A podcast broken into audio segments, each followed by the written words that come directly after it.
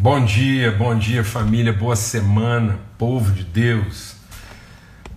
Povo de Deus, que bom, irmãos e irmãs, estamos aqui juntos para começar nossa semana. Uma semana de primeira não começa na segunda, em nome de Cristo Jesus. Vamos começar bem nossa semana aqui com princípios, fundamentos, palavra de Deus, orientação. Eu estou assim especialmente alegre, renovado pelo princípio que a gente vai é, aprender né, e meditar hoje, colocar em prática. Em nome de Jesus, eu quero suplicar mesmo que a sua semana seja bem-aventurada.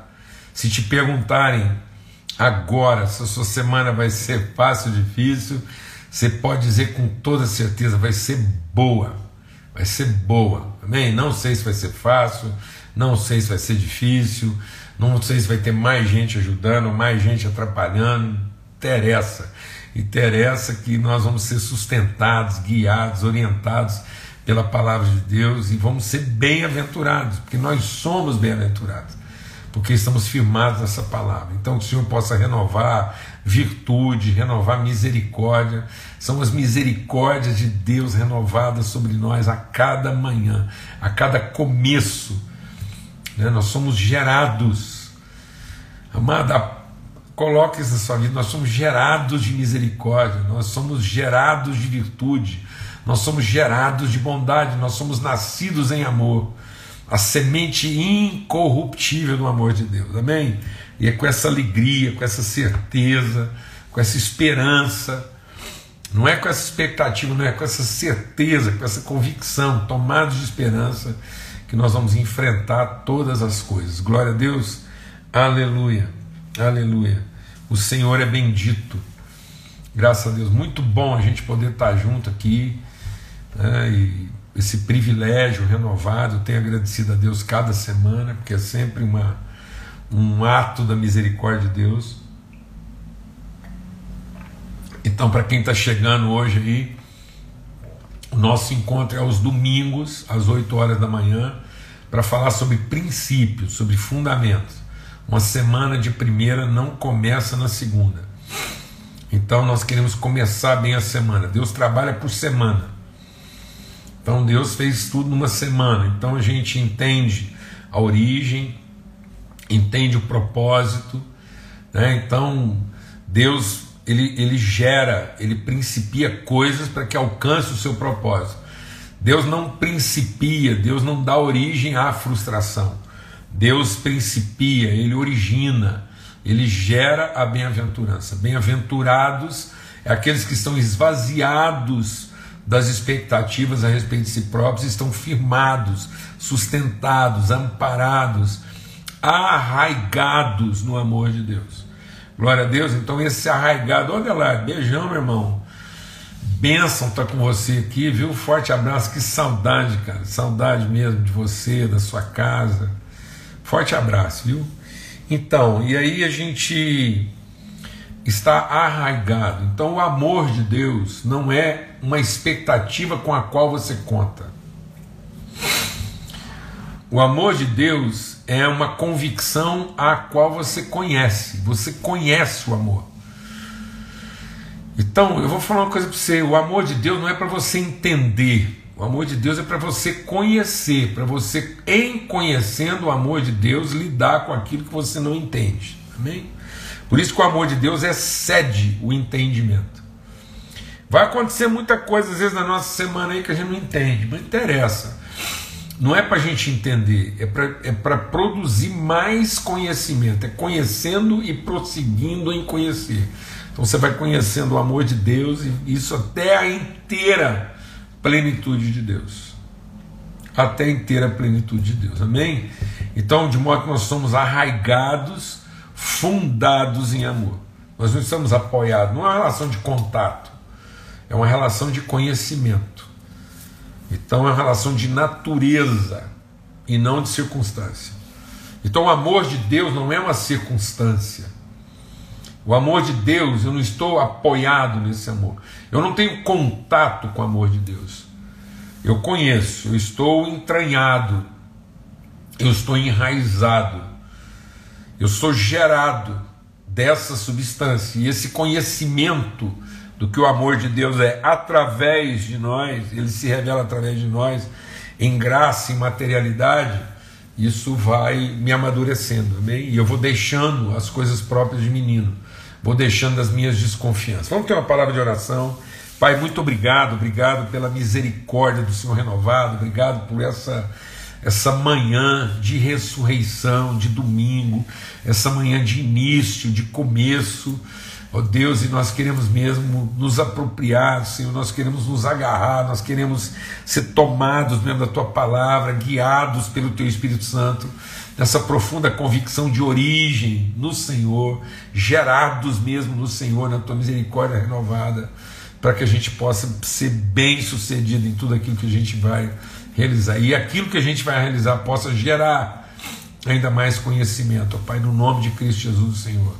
Amém e amém. Graças a Deus. Ó, eu quero compartilhar com vocês essa manhã é o princípio da equidade. Princípio da equidade. Então, nós vamos falar aqui hoje sobre equidade. Lá em Hebreus diz que o reino de Cristo é o reino de justiça. E o cetro, o símbolo, o marco, o testemunho, a evidência da sua justiça é equidade. Então, equidade é justiça. Deixa Deus ministrar o nosso coração aqui. O reino de Deus é justiça, paz, alegria no Espírito Santo. Amém? Então, bem-aventurados aqueles que perseguem, aqueles que lutam, aqueles que se empenham pela justiça. Por isso que a palavra de Deus diz, o, o salmista diz: Eu já sou velho, eu nunca vi um justo padecer necessidade. Então nós, deixa Deus ministrar o seu coração. Deus não vai contemplar o nosso direito, mas Deus vai garantir o exercício da justiça. Então a fé não é para contemplação dos meus direitos. A fé é para garantir o exercício da justiça. em nome de Cristo Jesus. Por isso que é busque o reino de Deus e a sua justiça. E todas as coisas serão acrescentadas.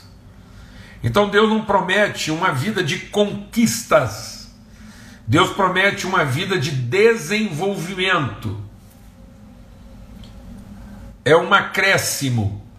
E esse acréscimo não é um acréscimo de estranho, né? não é um acréscimo daquilo que que, que é, é, é, é, é dado, é o acréscimo daquilo que é revelado. Então eu tenho uma, uma, um entendimento acrescido, eu tenho uma compreensão acrescida.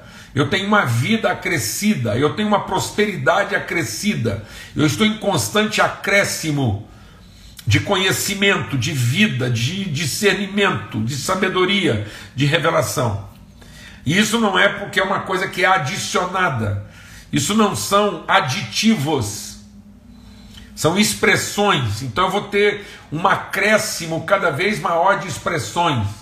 O meu testemunho será acrescido, ampliado, dilatado em expressões. Então eu vou cada vez mais conseguir expressar, manifestar então Deus não promete a você a riqueza de quem é acrescentado no sentido de, de aumentado, mas Deus promete a você a prosperidade de quem é expandido, de quem é multiplicado. Então a prosperidade do cristão não é porque ele aumenta em direito, mas é porque ele aumenta em conhecimento e expressão da justiça. Glória a Deus. Então, se eu busco o reino, a vontade de Deus e tenho compromisso com a justiça de Deus, todas as coisas serão acrescentadas no sentido de manifestadas, reveladas, em nome de Cristo Jesus, o Senhor. Glória a Deus. Então vamos abrir aqui em 2 Coríntios, capítulo 8, e diz assim, a partir do verso 11. Então, 2 Coríntios 8, a partir do verso 11. É... Deixa eu ver. Isso, é isso mesmo, verso 11, isso. 2 Coríntios 11, 11. Terminem agora, completem, concluam a obra começada. Para que, assim como mostraram boa vontade no querer, assim também completem essa obra, dando de acordo com o que vocês têm. Porque se há bondade ou se há boa vontade, a oferta será aceita conforme o que a pessoa tem e não segundo o que ela não tem. Deixa Deus ministrar o nosso coração. Não faça nada visando adquirir o que você não tem. Faça tudo para expressar, manifestar o que você tem. Então a prosperidade em Deus é a multiplicação, é a expansão, é a dilatação, é a ampliação daquilo que já nos foi dado. Então o reino de Deus é como um homem que recebeu uma semente e plantou. E ele pegou essa semente, plantou e ele colheu 30, 60, 100 por um. Então é a consciência de que Deus te deu uma porção. Então o que é fé? A fé ela é um grão que mesmo pequeno, como um grão de mostarda, ele tem que ser plantado, ele tem que ser oferecido, ele tem que ser é, é, é, transmitido, ele tem que cumprir o seu propósito e aí ele vai produzir. Então, nenhum esforço para adquirir o que nós não temos será bem sucedido. Porque todo esforço de adquirir o que você não tem, você vai estar tomando a posse do que não é seu. Em vez de ampliar, ampliar, manifestar, dilatar a medida daquilo que Deus já te deu. Então, quando você trabalha para ter a posse do que não é seu, no fim você possui o que não te representa. Você possui o que representa sua carência, sua falta, sua fome. Então, muitas vezes, a comida que você guarda representa sua fome. Como ela representa sua fome, ela representa sua ansiedade, ela representa seus medos. Então, muitas vezes, tudo aquilo que você adquiriu não representa a sua fé, representa seu medo. Porque você adquiriu porque tinha medo, medo de não ter no futuro, medo de fazer falta. Então aí você começa a acumular aquilo, aí você tem que agora é, é colocar a sua ansiedade para trabalhar. Então muitas vezes você está buscando Deus, não como quem quer conhecê-lo, mas como quem está ansioso. Deixa Deus ministrar o seu coração. Às vezes você não está procurando Deus como quem quer conhecê-lo, mas como quem está ansioso. Você não está procurando Deus como quem quer manifestar o seu amor, mas como quem tem medo de ficar sem Ele.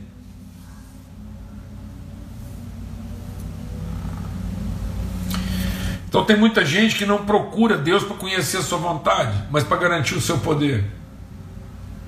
Então não continue procurando Deus como quem quer garantir o direito ao seu poder mas como quem quer conhecer a sua vontade. Por isso que Jesus ensinou a gente a orar e falou assim: ó, quando você for orar, economiza. Quando você for orar, não fica falando o que você precisa, porque Deus já sabe que você precisa antes de você abrir a boca. Pelo amor de Deus. Amadurece. Então, a hora que você for orar, não fica gastando o seu tempo de oração, explicando para Deus o que você precisa, porque Ele já sabe tudo que você precisa antes de. E quando você for orar, não fica lá tentando ser reconhecido com Deus para ver se Ele presta mais atenção na sua oração do que na oração de quem está do lado.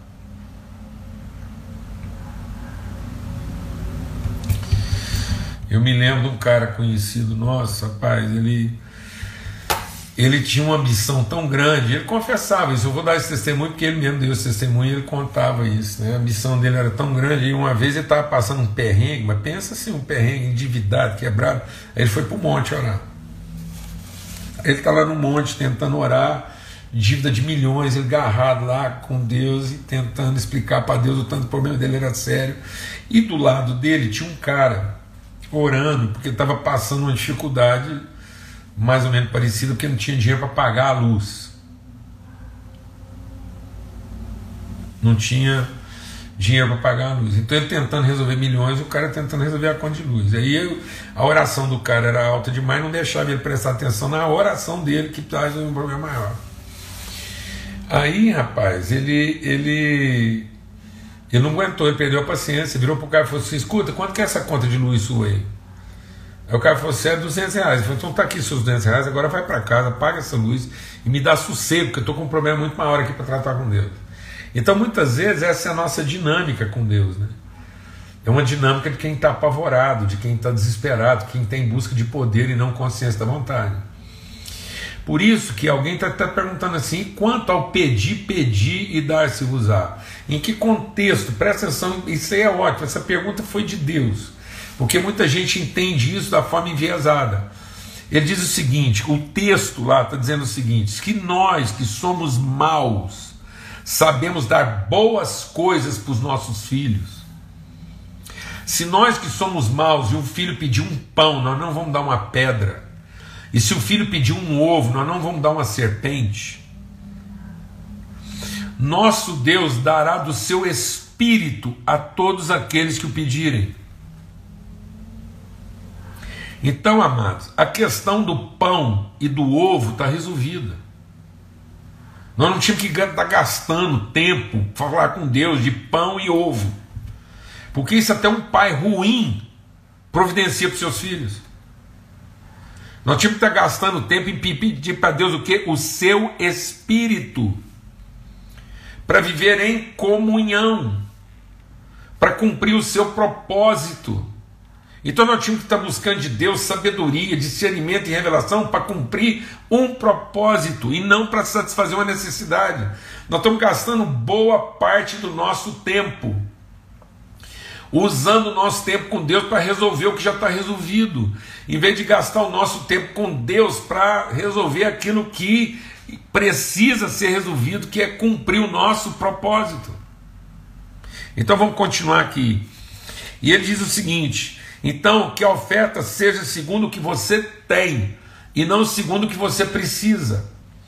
E ele diz assim: não se trata de fazer com que os outros tenham alívio e vocês tenham sobrecarga, mas para que haja o que? Justiça. Então Paulo está escrevendo isso aqui aos Coríntios para que haja justiça. E ele diz assim: nesse momento, a abundância que nesse momento, a abundância que vocês têm supre a necessidade deles, para que a abundância deles venha suprir a necessidade que vocês vierem a ter. Assim haverá justiça, como está escrito: quem colheu muito não teve demais, e quem colheu pouco não teve falta. Deixa Deus ministrar algo no nosso coração aqui. Nós estamos falando aqui sobre o princípio da equidade. Isso quer dizer o seguinte: o princípio da equidade vai garantir que sempre haverá desigualdade. O princípio da justiça não é igualdade. O princípio da justiça é garantir o gradiente. Vida é fluxo. Vida é movimento. E só há fluxo, só há movimento se há gradiente. Então o princípio da equidade é o princípio da diferença. Então por que, que tem vento? Porque tem diferença de pressão e temperatura. Por que, que tem rio? Porque tem diferença de altura. Por que, que tem luz? Porque tem diferença de polaridade. O capeta, o capeta é que tentou ensinar para nós o quê?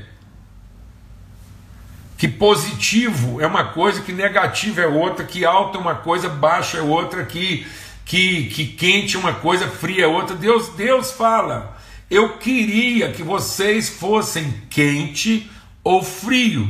Porque se estiver quente ou frio, vai ter vento. Mas vocês estão tentando ser o que? Mornos. E o morno, eu estou ponto de vomitar. Então, o movimento de Deus para o morno é um movimento de repúdio, de vômito. Porque quem garantiu a diferença em que às vezes um colhe muito e outro colhe pouco, foi Deus para que houvesse o que? Fluxo, trânsito de virtude. Para que eu entendesse e conhecesse Deus no movimento. Vocês lembram do texto que a gente compartilhou aqui, lá de Ezequiel, falando dos querubins? Lembra que a gente falou que os querubins são seres lá espirituais que são mais ou menos uma parábola, uma figura. Uma figura né, daquilo que é o ministério da igreja. Lembra que a gente falou um pouco sobre isso? E sabe o que é uma coisa interessante sobre os querubins? Se você for olhar lá em Ezequiel 1 e Ezequiel 10, diz que os querubins zigue-zagueavam. Então, o, o, o ministério, o ministério da igreja, essa, essa, essa igreja que tem rosto de homem, rosto de bezerro, rosto de leão e rosto de águia, é um ministério zigue-zagueante. Sabe o que quer dizer zigue-zagueante? Que está sempre subindo e descendo, indo e voltando. Por isso a palavra de Deus diz que ele é aquele que subiu, porque ele é primeiro que desceu. Então nós temos que entender Jesus no seu movimento. Jesus está sempre em movimento no gradiente. A palavra de Deus diz que lá na eternidade vai ter rio.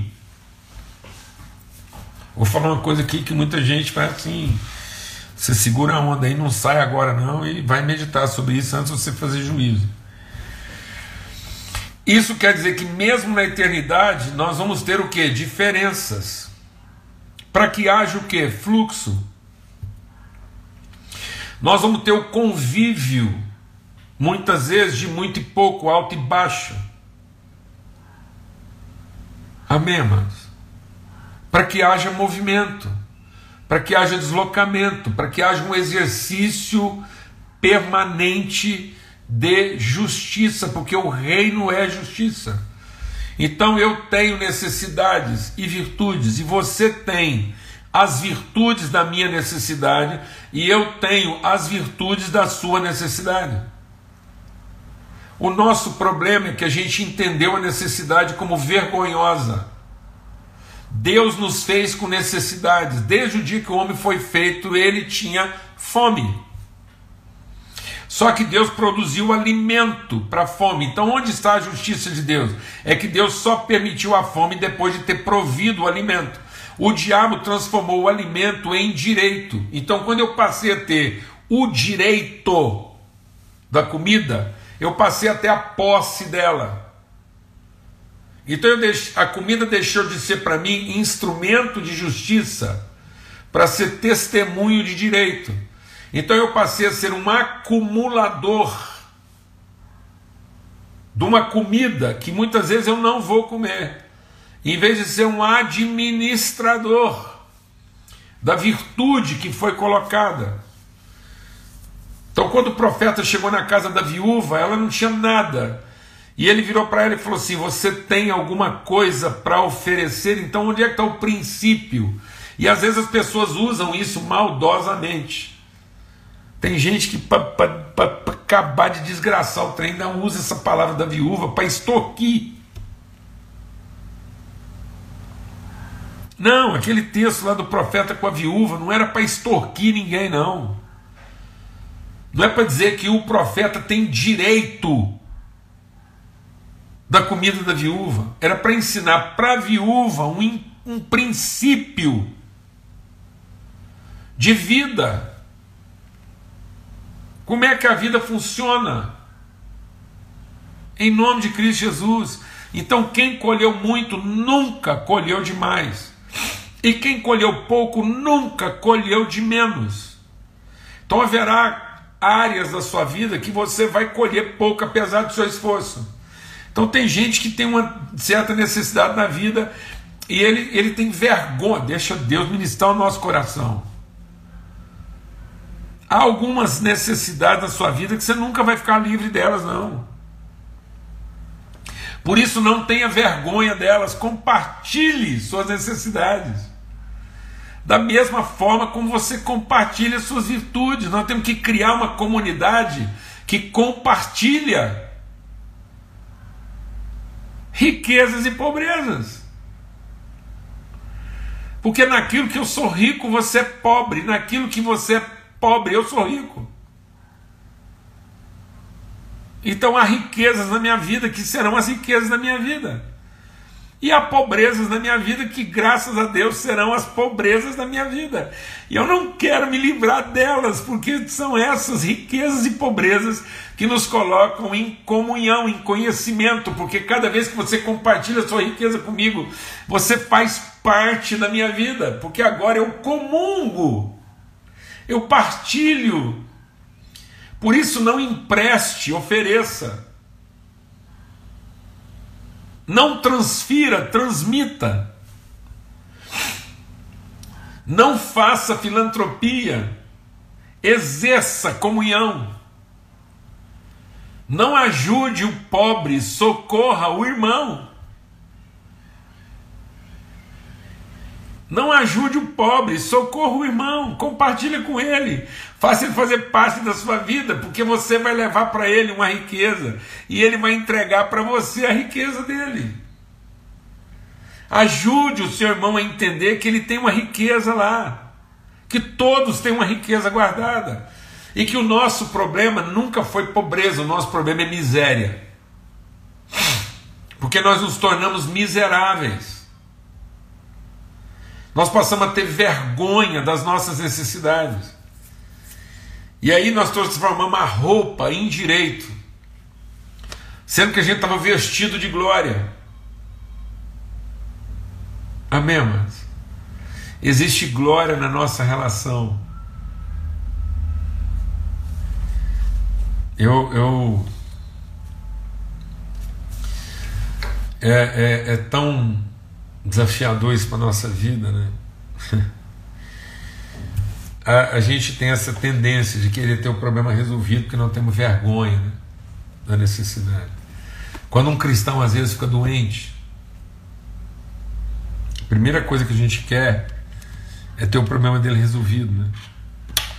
Então, se um cristão vai para o hospital, a primeira coisa que a gente quer é tirar de lá, e é natural, é isso mesmo como as pessoas queriam tirar Paulo da cadeia. No entanto, as portas se abriram e Paulo não saiu. Né? Paulo não saiu, porque ele tinha uma riqueza ainda para compartilhar. Ele não tinha um problema para resolver. Fala devagar. Paulo, quando estava preso, não tinha um problema para resolver. Ele tinha uma riqueza para compartilhar. Enquanto ele não compartilhasse a riqueza, ele não seguiria, ele não correria no, no movimento. E às vezes a gente tem isso, né? Um cristão vai para o hospital e a gente, em vez de orar para ele encontrar quem ele tem que encontrar lá, a gente fica doido para ele sair de lá, né? E muitas vezes, eu, eu, eu quando eu fui para o hospital, fiquei hospitalizado na UTI, eu não ficava perguntando para Deus que dia que eu ia sair de lá, e nem como é que Deus ia resolver meu problema. O tempo todo que eu fiquei no hospital, eu fiquei procurando de Deus sensibilidade para encontrar as pessoas que Deus queria que eu encontrasse lá. Porque se não for para encontrar pessoas e compartilhar riquezas, então não faz sentido. Nós temos um lugar melhor para morar, mano. Você quer ter todos os seus problemas resolvidos? Então, volta para casa. Porque enquanto nós estivermos aqui, amados, é luta mesmo, é desafio. Mas as nossas necessidades não são vergonhosas. Não tenha vergonha dos seus problemas. Não tenha vergonha dos seus desafios. Não tenha vergonha da sua fraqueza. Paulo, Paulo tinha vergonha da sua fraqueza. E ele diz assim: até que eu entendi que um dos problemas que eu tinha era um mensageiro de Satanás para me humilhar. Quando eu entendi isso, Paulo diz assim: agora eu aprendi a me gloriar nas minhas riquezas e nas minhas pobrezas. Agora eu aprendi que eu sou uma pessoa completa. E eu só sou uma pessoa completa não porque eu tenho todas as riquezas. Eu sou uma pessoa completa porque eu tenho as minhas riquezas e as minhas pobrezas. Porque na verdade, o poder de Deus ele não se aperfeiçoa naquilo que eu sou forte ele se aperfeiçoa naquilo que eu sou fraco. E naquilo que eu sou forte, eu revelo o poder de Deus na vida do outro. Então, alguém será a resposta da minha oração e eu serei a resposta da oração de alguém. Aleluia. Aleluia. E a glória de Deus será revelada na relação. Amém. Em nome de Cristo Jesus. Então eu quero declarar para você uma semana sem vergonha. Amém? No bom sentido da palavra, que você possa ter uma semana sem vergonha, sem vergonha das suas fraquezas, das suas pobrezas, para que você possa também entender a virtude, para que você celebre as suas riquezas e você coloque em prática o princípio da equidade. Amém? Para que você continue a ser rio, para que você continue a ser vento, para que você continue a ser relâmpago. Amém? Nós somos relâmpagos, nós somos raios. Então vou te falar uma coisa: tem uma hora que o raio desce, tem outra hora que o raio salve. Toda hora você vai achar que às vezes o raio é a mesma coisa, mas não, tem uma hora que ele está descendo e tem outra hora que ele está subindo, tem hora que o raio dispara, é uma corrente elétrica da Terra né, para a nuvem, e tem hora que o raio é uma corrente elétrica da nuvem para a Terra. Então tem raio. Pronto, houve uma ligeira pausa aqui, mas nós estamos concluindo, tá bom? Então vamos ter uma palavra de oração e tem gente aí tem gente aí pedindo uma minha conta aí para passar uma oferta. Tá bom, a gente depois vai providenciar isso aí. E amém. Nós estamos compartilhando aqui hoje sobre riquezas e pobrezas, sobre nós abençoarmos uns aos outros, né? Quem colheu demais, quem colheu a mais, não colheu demais, e quem colheu menos, não colheu de menos. Ninguém colheu muito ou pouco, todos nós colhemos aquilo que vai promover o exercício da justiça. Pai, muito obrigado, obrigado pelo teu amor, obrigado pela tua bondade e obrigado pela equidade, obrigado porque o teu reino é um reino de justiça. E que, ó Deus, nós queremos te louvar, porque as riquezas de uns suprirá a pobreza de outros, e porque a riqueza de outros suprirá a riqueza de uns, de modo que sempre haverá justiça. Nós sempre teremos esse desafio de conhecer em nós riquezas e pobrezas para que nós possamos nos abençoar mutuamente. Em nome de Cristo Jesus, o Senhor, que o amor de Deus, o Pai, a graça bendita do seu Filho, a comunhão, a equidade, a justiça que é operada pelo Espírito seja sobre todos e todos possam viver uma semana bendita, vitoriosa e sem vergonha das suas necessidades, dos seus desafios, dos seus enfrentamentos, tá bom? Ó, na verdade, meu aniversário é domingo que vem ainda, tá bom? Tem gente que já está me cumprimentando aí. É dia 9, se Deus quiser. Um forte abraço para todos.